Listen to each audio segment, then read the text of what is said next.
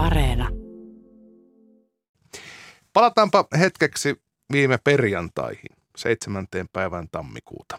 Ja vielä jäätiedotus. Sen mukaan Perämerellä jäät liikkuvat nopeasti etelään. Perämeren pohjoisosassa on 20 meripedin kulmaa ennen Nordvalenin majakkaa tehtävä talviliikenneohjeen mukainen ilmoitus Botnia VTSlle VHF-kanavalla 67. Ja tänään tuli siis kuluneeksi 95 vuotta siitä, kun jäätiedotus luettiin ensimmäisen kerran radiossa. Näin Aki Laine perjantaina puolen päivän sääpaketin loppuun sen kertoi. 95 vuotta. Ja jos oikein tarkasti muistellaan, niin eihän tästä ole montaa kuukautta aikaa, kun Yleisradio juhli 95-vuotis syntymäpäiviään. Eli ihan kohta, heti kohta, koko yhtiön perustamisen jälkeen alkoi ohjelmaosio nimeltä Jäätiedotus. Ja se on jatkunut katkeamattomana näihin päiviin saakka. Tänään viimeksi kello 12.45 sääpaketissa se kuultiin. No, sulaveden aikaan tietenkään ei. Mutta edes toinen maailmansota ei sitä aikoinaan katkaissut, eli jonkinlaista pysyvyyttä ja talvimerenkulun tärkeyttä se on aina jotenkin edustanut. Tälläkin hetkellä huomista jäätiedotusta varten satelliitit taivaalla, mutta myös vapaaehtoiset maamme rannikoilla keräävät tietoa siihen, mitä huomisen maanantain jäätiedotus tulee sisällään pitämään, miten jäät ovat liikkuneet ja niin edelleen. Täällä Helsingissä ilmatieteen laitoksella päivystävä jääasiantuntija sen sitten kasaa ja Eerinin jälkeen tapaamme yhden heistä. Jouni Vainio, hänellä on jo 35 vuoden tai 35 talven kokemus jäätiedottamisesta. Minkälaista työtä se on, mistä se alun perin sai alkunsa ja miltä näyttää jäätiedotuksen tulevaisuus. Myös sitä ehditään pohtia, kun tapasin Jouni Vainion perjantaina, missäpäs muuallakaan kuin merenjäällä, tai ainakin sen merenjään vieressä. Monesti mainitaan, että lauantain toivotut levyt olisi Yleisradion vanhin radio-ohjelma yhtäjaksoisesti jatkunut, mutta siinä vaiheessa kun lauantain toivotut levyt ensimmäistä kertaa soi, niin jäätiedotusniminen ohjelmaosio oli jo pontevassa kahdeksan vuoden iässä. Ja nyt perjantaina tuo jäätiedotus täytti 95 vuotta. Tuon juhlavan synttäritiedotuksen laati Ilmatieteen laitoksen jääasiantuntija Jouni Vainio. Miten juhlava tunne oli? No sanotaan, että olihan siinä, kyllä mä sinne perään kirjoitin sen, että on 95-vuotis synttäri, mutta muutenhan se on sitä rutiinia, mitä se on ollut munkin osalla 35. talvi menossa, niin tuota, aika rutiinin omastahan se jäätiedotuksen tekeminen on. Joo, ja Laineakin sen sinne komeasti loppuun luki, että kaikki sen tiesi varmasti, että nyt oli tällainen juhlapäivä. Eli voitaneen sanoa, että jäätiedotus juhli työn merkeissä. Kyllä, nimenomaan. Oliko edes kakkua? Ei, ei ollut. Se on tämä etätyöaika yksin toimistossa melkein, että sen tämä 700 hengen ilmatieteen laitos, niin jos meitä siellä sanotaan 10-15 on paikan päällä, päällä siitäkin suurin osa sääpäivystyksessä, joka sentään mm. toimii jatkuvasti. Niin, niin, eli käytävät kumisee tyhjyttään teillekin. Nimenomaan. No 95 vuotta siis jäätiedotuksia radioissa, mutta jääkartoittaminen ja siitä tiedottaminen, niin sillä on jo pidempi historia. Jouni vain jo, miten se oikeastaan sai Suomessa alkunsa? No oikeastaan se alkoi siinä vaiheessa, kun tuolla 1890-luvun taitteessa niin huomattiin, että Suomesta pitää päästä myös talvisin viemään tavaraa ulos ja, ja tuomaan maahan sitä, niin sitten alettiin hommaamaan ensimmäistä jäänmurtajaa ja ö, siinä oli muutama semmoinen leutotalvi, että liikenne sujui hyvin, mutta sitten tulikin yksi kova talvi ja Hanko oli taas kaksi, kaksi kuukautta suljettuna ja sitten huomattiin, että eihän tästä oikein selvitä ilman, ettei niitä jää tietoja myös kerrota. Siihen asti ehkä kipparit oli keskenään, jos olivat viitsineet kertoa toiselle, että missä saattaa railu avautua ja missä se on kiinni. No sitten siinä 1890-luvun lopulla niin, niin tuota, todettiin, että jäätiedotus pitää, tai pitää alkaa seuraamaan jäätilannetta. Ja aluksi annettiin majakka- ja luotsilaitokselle, ja muutaman vuoden ne seurasivat, ja sitten todettiin, että kyllä tämä enemmän on niin kuin tutkijoiden hommaa, ja 1900-luvun alussa se annettiin Suomen tiedeseuran tehtäväksi. Ja sieltä se sitten jatkui, kunnes sitten Suomi itsenäistyi ja merentutkimuslaitos perustettiin, jolloin se siirtyi merentutkimuslaitokselle.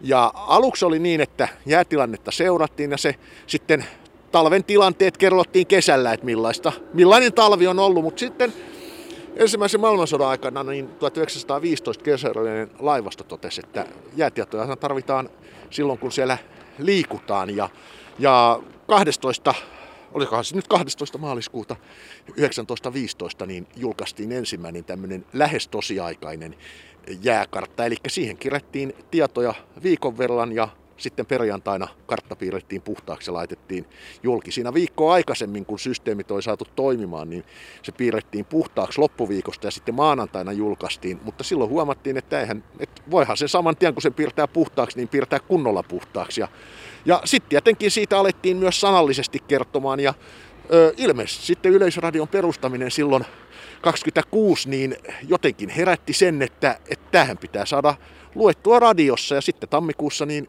oikeastaan heti varmaan joululomien jälkeen, niin, niin tammikuun 7. päivä, niin ekan kerran luettiin radiossa. Nykyään tuntuu, että kaikki teknologia kehittyy jotenkin armeijan tarpeisiin ja, ja puolustusvoimien ehdoilla, mutta jäätiedotuksessa ja siinä kartoituksessa niin pohja oli se oli taloudellinen, se oli bisnes ja kauppamerenkulku nimenomaan oli tärkeä. No joo, se oli kyllä se sy- ensimmäinen sytyten siihen. Ja totta kai itse asiassa silloin vuonna 27 niin maaliskuun ensimmäinen päivä niin kaikki Suomeen saapuvat kauppalaivat oli määrätty pitämään jääpäiväkirjaa, jossa ne heti satamaan tultuaan piti merentutkimuslaitoksen jääosastolle välittää tiedot vallitsevasta jäätilanteesta. Tämä poistettiin sitten joskus 60-luvulla. Mun mielestä se voisi se edelleen palauttaa, että kertoisivat jäätiedoista, ei niitä koskaan, koskaan tuota, niin kuin liikaa ole. Mutta tota, tosiaan kauppa, kauppa oli se, minkä takia tätä alettiin tekemään. Niinhän silloin kun minä aloitin jäätiedotukset, niin merentutkimuslaitos oli vielä kauppa- ja teollisuusministeriön alainen mm. laitos. Nythän se on liikenne- ja viestintäministeriön alainen laitos. Et tuota, kyllä se kauppa on siinä ollut oleellinen. Toki sitten kun tämä luettiin radiossa, niin siinä heti alettiin sitten puhumaan, että se pitäisi lukea myös saksaksi ja sitten tietenkin englanniksi ja ruotsiksi ja sitten siihen tuli Venäjäkin mukaan ja näissä sitten, eihän niitä nyt voida, siinähän menisi jo aika paljon ohjelma-aikaa, jos ne kaikilla kielillä luettaisiin, mutta siinä alettiin sitten tekemään sitä, että että öö, tämä jäätilanne koodattiin sellaisilla kirjain numerokoodeilla, eli kaikki väylänpätkät on öö, jollakin tavalla kirjain numerokoodilla. Ja sitten aluksi oli kaksinumeroinen jääkoodi ja nykyään se on neljänumeroinen. Ja silloin alkujaanhan tämä oli semmoinen, että sitä pystyttiin sähköttämään. Ja aluksi kaikilla mailla oli tietenkin omat koodinsa. Eli siinä sitten taas oli tämä sotilaspuoli, eli ei haluta kaverille kertoa, että mitä me kerrotaan, mutta sitten minne on 30-luvulla on yhdistetty niin kutsutuksi Itämeren jääkoodiksi. Viimeksi sitä taidettiin hioa tuossa 50-luvulla, että siinä on neljä numeroa, numeroa joista yksi kertoo jään konsentraatio on kuinka tiivistä, se on toinen sitten paksuuden, kolmas lauttakoon ja sitten neljäs, että miten se on liikennöitävissä. Eli kauniisti ajateltuna voisi ajatella, että se on vähän niin kuin nuottipaperi tai nuotti jostain laulusta, että äidinkielestä välittämättä niin ihminen sen ymmärtää, joka vaan nuotit osaa. Kyllä, näin on, että tämän Itämeren jääkoodin kyllä, sen jos tietää, mitä mikin numero tarkoittaa, ja sitten tietenkin väylän pätkä pitää tietää, mutta nehän tietenkin sitten löytyy, ja kyllähän ne omat väylän pätkänsä tietenkin oppii hyvin nopeasti. Jos Joni vain jo vielä mietitään sitä ihan alkuhistoriaa ja hämärää, niin sanoit tuossa, että kauppalaivat velvoitettiin kertomaan jäätilanteesta, mutta ketkä muut havaintoja tekivät sitten? Suomessa kuitenkin rannikkoa ja merta riittää. No silloin kun tämä jäätiedotushomma alkoi, niin meillä oli Suomella niin olikohan siellä runsaassa 120 paikkaa pitkin Suomen rannikkoa, plus tietenkin Laatokan rannikkoa silloin ja Petsamon rannikkoakin oli, niin tuota, vapaaehtoisia jäähavaitsijoita. Toki Toki siellä oli myös sitten niin kuin viran puolesta luotseja, majakkamestareita ja tällaisia, ö, tekivät sitä. Ja sitten niin kyllä edelleen meillä on sen parissa kymmenessä paikkaa niin vielä vapaaehtoisia havaitsijoita, ö, entisiä kalastajia, entisiä luotseja, jotka niin päivittäin liikkuvat ö, tuolla rannoilla.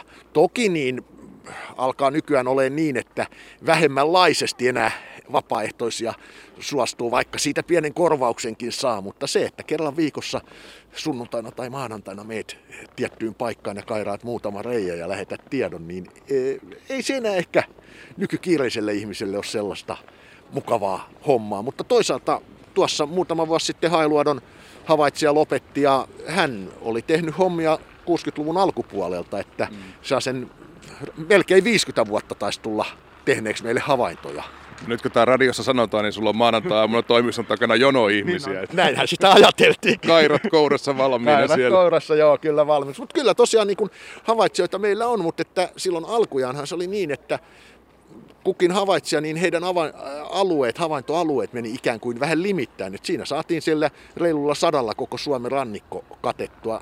Nyt niitä on lähinnä tärkeimpien satamien lähistöllä, mutta kuitenkin sieltä puuttuu, puuttuukin satamien alueelta. Muun muassa tuommoinen Pori, Pori Mäntyluoto, niin ei sillä seudulla ole tällä hetkellä havaitsija. No eipä siellä hirveästi vielä ole jäätäkään, mutta sitten kun sinne tulee, niin olisi oleellista tietää, että miten paksua se on. Varsinkin kun systeemi on muuttunut ehkä sillä tavalla, että nykyään kun annetaan avustusrajoituksia jäänmurtajia avustusta saamiseksi, niin se tuosta 2000-luvun alkupuolella niin Itämeren suojelukomissio Helcom niin laati tällaisen suosituksen, että ö, mikä rajoitus pitää antaa milloinkin, eli jään paksuus pitäisi tietää. Mm.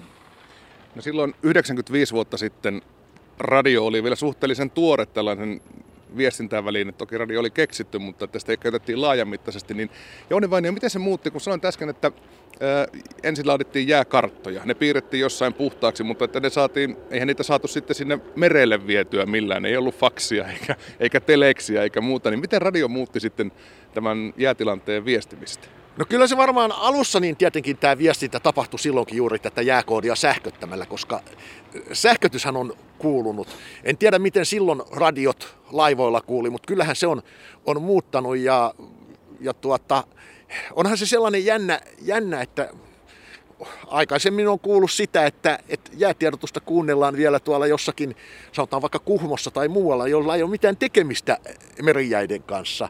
Ja se kuulemma niin tuo jonkunlaista turvallisuuden tunnetta, että jos yleisradiossa luetaan jäätiedotus, niin ei kaikki voi olla ihan huonosti. Toki tässäkin on ehkä se pieni väärä ajatus, että eihän jäätiedotus loppunut sota-aikanakaan.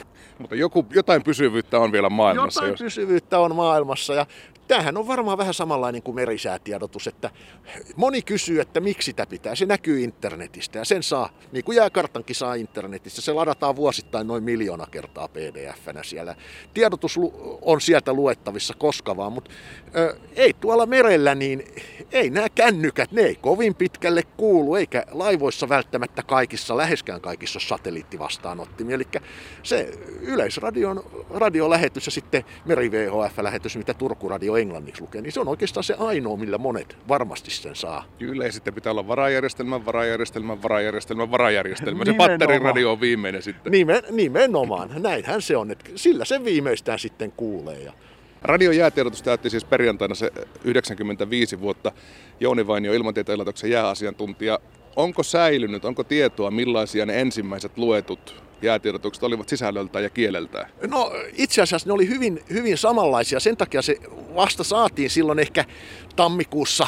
Tietenkin siinä on se, että radio vasta tuli, mutta sitä kyllä se loppuvuosi on papereiden mukaan niin harjoiteltu. Ja siellä sanottiin, että piti saada teksti sellaiseen muotoon, että sen pystyy ö, niin kuin kertomaan, että se on sellainen kertova teksti, eikä vaan tällainen niin kuin sähkösanoma tyylinen teksti. Ja kyllä se, se on itse asiassa hyvin saman tyylinen. Toki 95 vuodessa kielikin on jo muuttunut, mutta hyvin samanlainen se on. Ja mä oon itse joskus sanonut ja kollegoiden kanssa miettinyt, että se on ehkä tällä hetkellä se pitäisi, sanotaanko jäätiedotus kääntää toistepäin. Eli nythän me aloitetaan, että Kemin ja Tornion ja Kemin edustalla ja Oulun edustalla tullaan sieltä Pohjanlahtea eteläänpäin ja sitten mennään Suomenlahtia itäänpäin se jäätiedotus. Ja kyllähän ne laivat silloin, kun ne lähtee Oulusta, nykyään laivat ei montaa tuntia satamassa, kyllähän ne Oulusta esimerkiksi lähtiessään tietää, että millainen se jäätilanne on.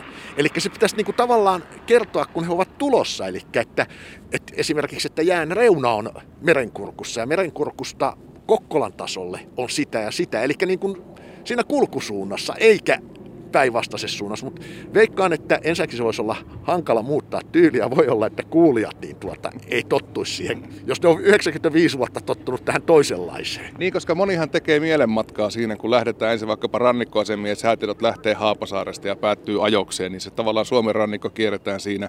Meriveden korkeudet lähtee taas sitten samaan reittiä takaisinpäin Kyllä. ja sitten jäätiedotus palaa vielä kerran mere, perämeren pohjukkaan. Että tässä, on, tässä ollaan hienovarasti asioiden kanssa nyt liikkeellä. Kyllä, kyllä, näin se on. Ja tuota, varmaankin kun siihen on totuttu vuosien saatossa, niin sen muuttaminen aiheuttaisi sen, että sieltä menisi paljon tärkeää tietoa sitten monilta ohi, koska se ei tulisikaan enää siinä samassa kohdassa. Juuri niin kuin nämä merisääasemien tiedot, jos ne tulisi väärässä järjestyksessä, vaikka aakkosjärjestyksessä, niin aivan varmasti sieltä menisi joku ohi, että, että ei se ollutkaan nytten oikeassa kohdassa.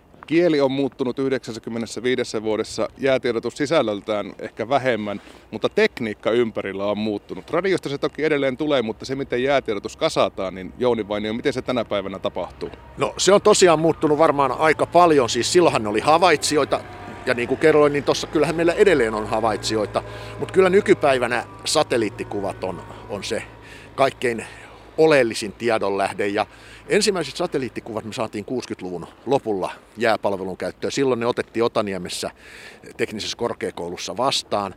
Yksi kuva, joka tulostettiin paperille ja sitten vahtimestari kuskas sen jääpalveluun. Tänä päivänä tuossa 90-luvun alussa alkoi tutkasatelliitit yleistymään, eli sitä ennen nämä oli, kaikki oli sellaisia niin kuin näkyvän valon tai infrapuna-alueen satelliitteja, eli niitä pimeys ja pilvet haittas. 90-luvun alkupuolella tuli tutkasatelliittikuvat, joita silloin Suomeen tuli sellainen, me saatiin talven aikana sata kappaletta ja siinä vaiheessa suomalaiset jäämurtajat luopu helikoptereiden käytössä jäätiedotuksessa. Nyt viime vuosina niitä on saatu vuosittain 1500 kappaletta, eli aika hyvin lähes joka päivä tiedetään, tiedetään kaikkialta jäätilanne ja kun tutkaa ei vaikeuta pimeys, ei pilvet, eli se näkee niidenkin läpi.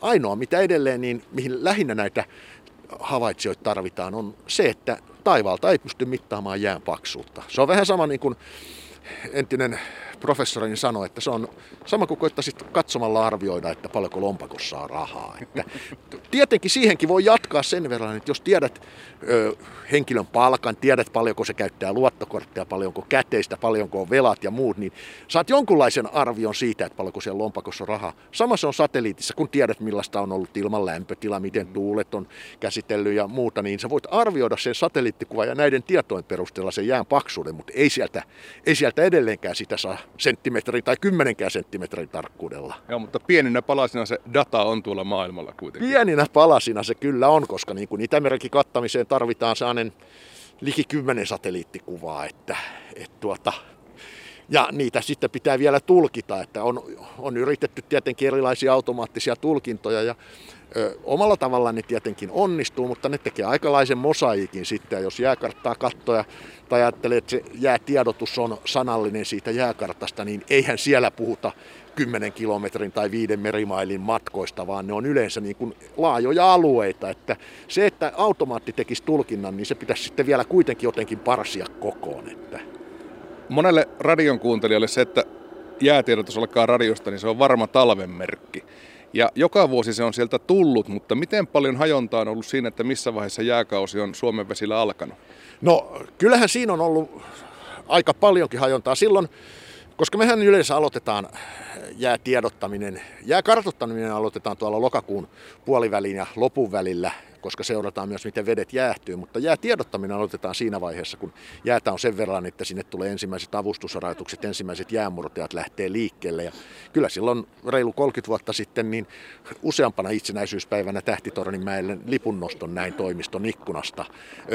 tänä vuonna olisin myös nähnyt, jos toimisto edelleen olisi siellä ja olisin sattunut olemaan vuorossa, mutta monta monta vuotta tässä on mennyt, että jäätiedotuksia on aloitettu vähän ennen joulua joulua, kenties jopa tammikuun puolella muutamana vuotena. Et kyllä siellä alussa on semmoinen, sanotaanko kahdesta kolmeen viikkoon tapahtunut siirtymää, että et sen verran talvet on sieltä päästä lyhentynyt ja keväälläkin sitten reilun viikon verran aikaisemmin ehkä nyt loppuu jäätiedottaminen kuin keskimäärin aikaisemmin on loppunut. Itämeren ympärillä on muitakin valtioita. Ehkä meitä nyt merialueena lähinnä kiinnostaa tuo Ruotsi, mutta miten paljon muiden maiden ilmatieteen laitosten tai vastaavien kanssa tehdään yhteistyötä, kun jäätiedotusta koko rakennetaan? No nythän me ollaan muutaman vuoden ajan tehty jääkartteja yhdessä ruotsalaisten kanssa, vuoroviikoin tehdään sitä. Tietenkin tiedotus tehdään edelleen edelleen erikseen. Juuri kuulin, että ruotsalaiset niin joutuvat tänä vuonna luopumaan radiojäätiedotuksesta ja totesi... Oido. ja tänään juuri kuulin kollegalta, kun sanoin, että pitää lähteä tässä ulos nyt, niin, niin hän sanoi, että onneksi se jossain sentään jatkuu, että he joutuivat luopumaan siitä. siitä ja tuota, öö, kyllä me siis, venäläisillä on Suomenlahdelle hyvinkin aktiivista jääpalvelua ja jokaisessa Itämeren maan ympärysmaassa on oma jääpalvelunsa. Kyllä me heidän tietojaan seurataan, mutta niin kuin esimerkiksi sanotaanko nyt Latvia ja Liettua ja Puola lähinnä tässä vaiheessa, kun ei hirveästi ole jäätä, niin he lähettävät vain ja ainoastaan tätä numerokoodia lähinnä ja sitten jokunen sana, niin että satamat ovat jäättömiä tyyliin. Tänä päivänä tuo jäätiedotus palvelee ennen kaikkea tuota talvimerenkulkua, mutta Jouni Vainio, miten paljon tavalliselle ihmiselle siitä on hyötyä? Pilkkiöille, hiihtäjille, kannattaako sitä seurata, jos miettii, että kannattaako jäälle lähteä?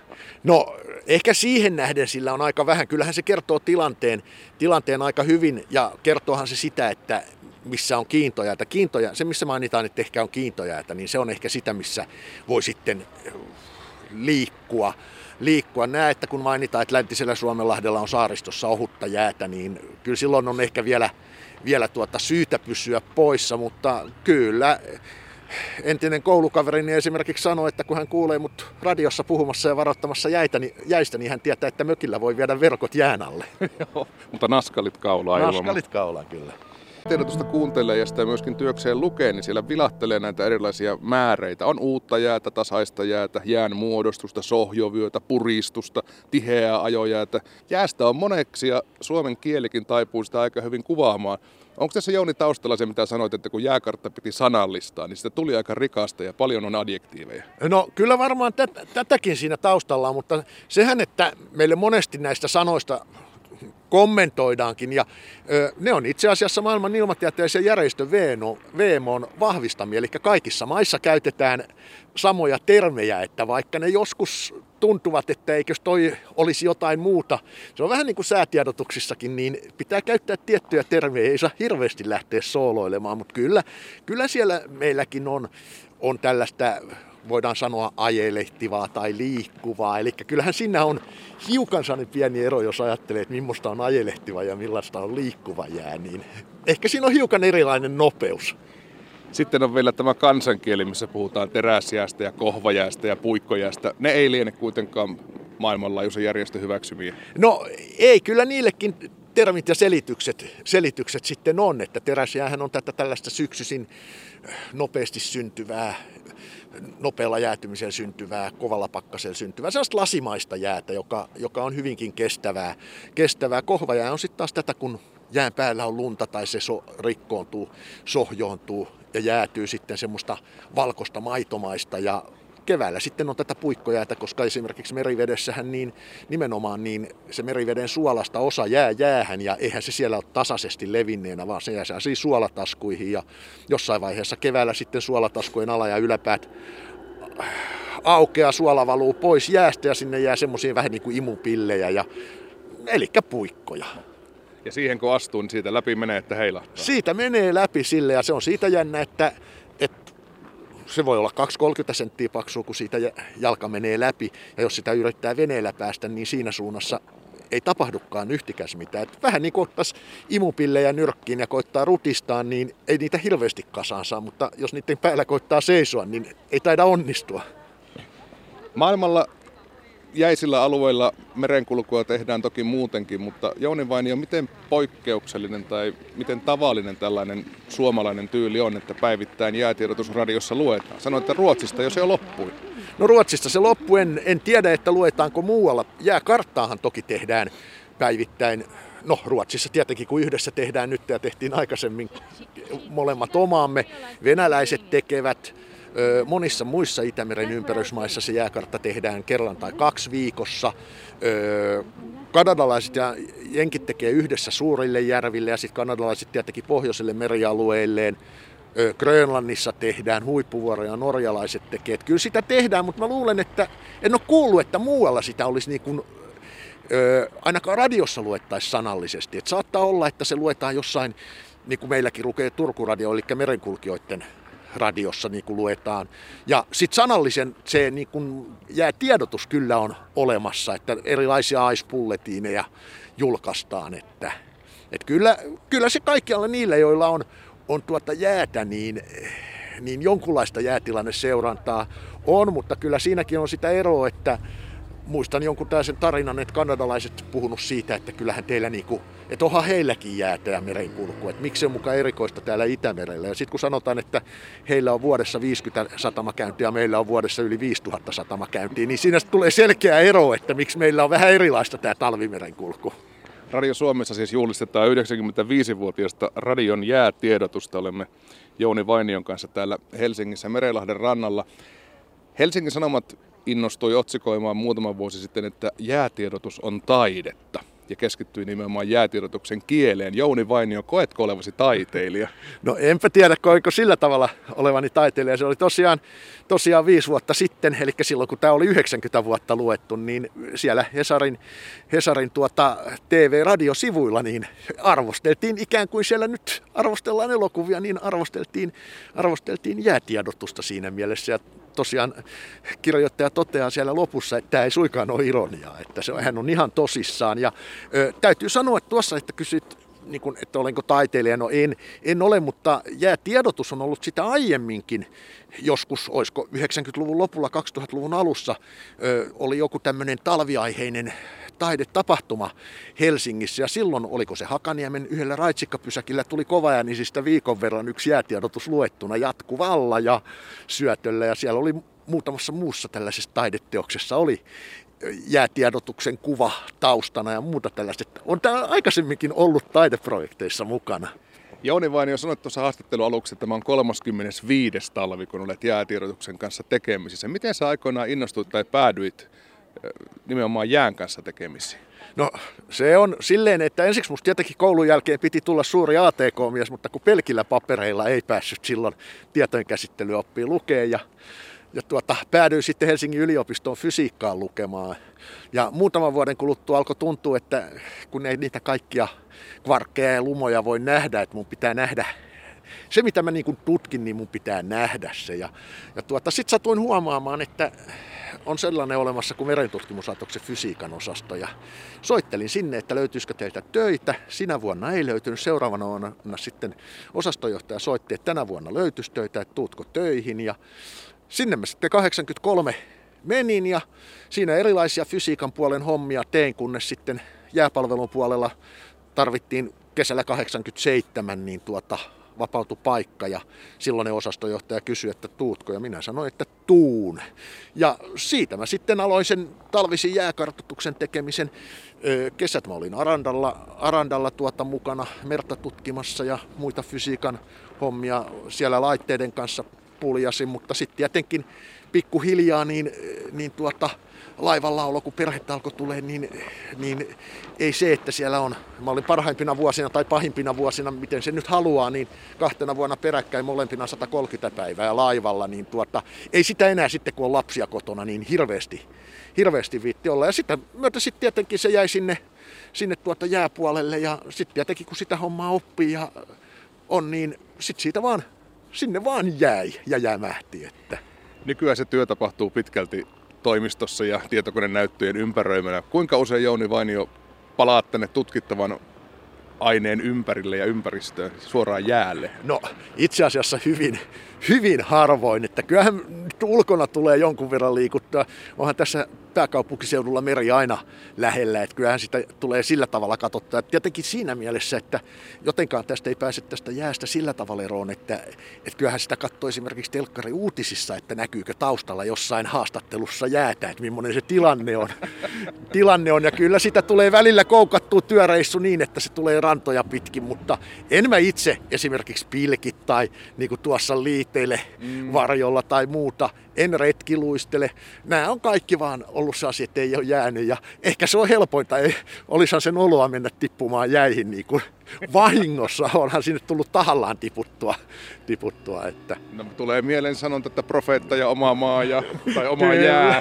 Niin, kyllä, näinhän se on. Että, että ei, ei, ei, ei sillä tavalla ole, ole tuota, niin kuin kutsut. Toki silloin, jos mökillä talvella sattuu käymään joskus, niin kyllähän siinä järvenjäällä tulee liikuttua, mutta lähinnä siinäkin on se, että se on helpompi liikkua vähälumisella järvenjäällä kuin rämpiä puolimetrisessä lumihangessa.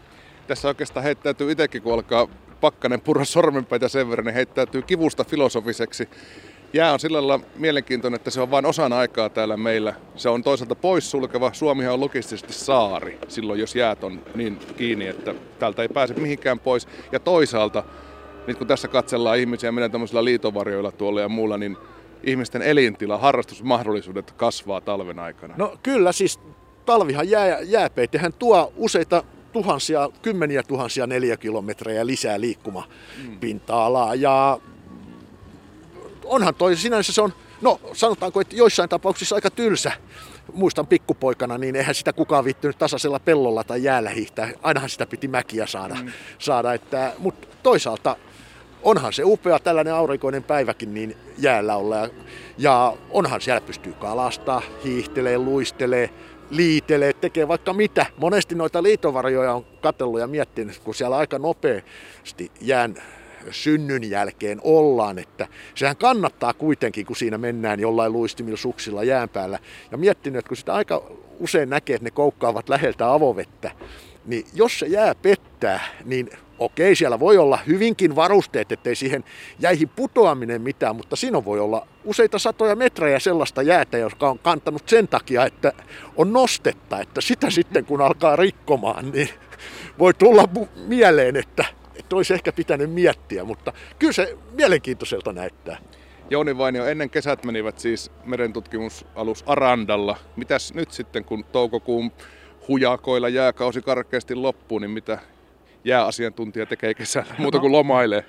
No jääasiantuntijat tietenkin, niin mehän tehdään tilastoja ja edelleen käydään tietenkin läpi se talven, talven kulku, niin kuin silloin sata vuotta sittenkin. Kyllä siitä edelleen kirjoitetaan se, että millainen talvi, talvi oli. Tilastoja kerätään, no joo kyllä, tietenkin sitä lomaillaankin, lomaillaankin koska tota, mehän tehdään jäätiedotusta lauantaisin ja sunnuntaisin ja kun me ylityöpalkkaa saa vaan saamme vapaa-aikaa siitä, niin kyllähän sitä lomaa, lomaakin tulee sitten talven mittaa. Ja tuota, no, porukkaa on sitten myös osallistuu, kyllä edelleen nuoremmat saattaa osallistua laivamatkoihin, siis Aradan matkoihin, tai sitten on muita, muita hommia, jotka niin kuin siinä kuluu. Ja kyllä sitä kesälläkin hommaa riittää. Ei ehkä niin paljon kuin talvella. Niin, mutta tietää, että seuraava talvi sieltä kuitenkin jää no, taas tulee. Kyllä se vielä, ainakin sanotaan niin kauan kuin mä oon tässä virassa, niin se jäätalvit vielä sieltä tulee. Kiitoksia Jouni vain, että pääsit kanssani tänne vähän hyiseen, mutta kauniiseen merenrantamaisemaan ja toivotaan radion jäätiedotukselle pitkää ikää. No näin, toivotaan, että päästäisiin vielä se sata vuottakin viettämään ja, ja miksi enemmänkin. Kyllä, meidän seuraajatkin vielä sadan vuoden päästä Kyllä. olisi tässä juttu silloin. Nimenomaan.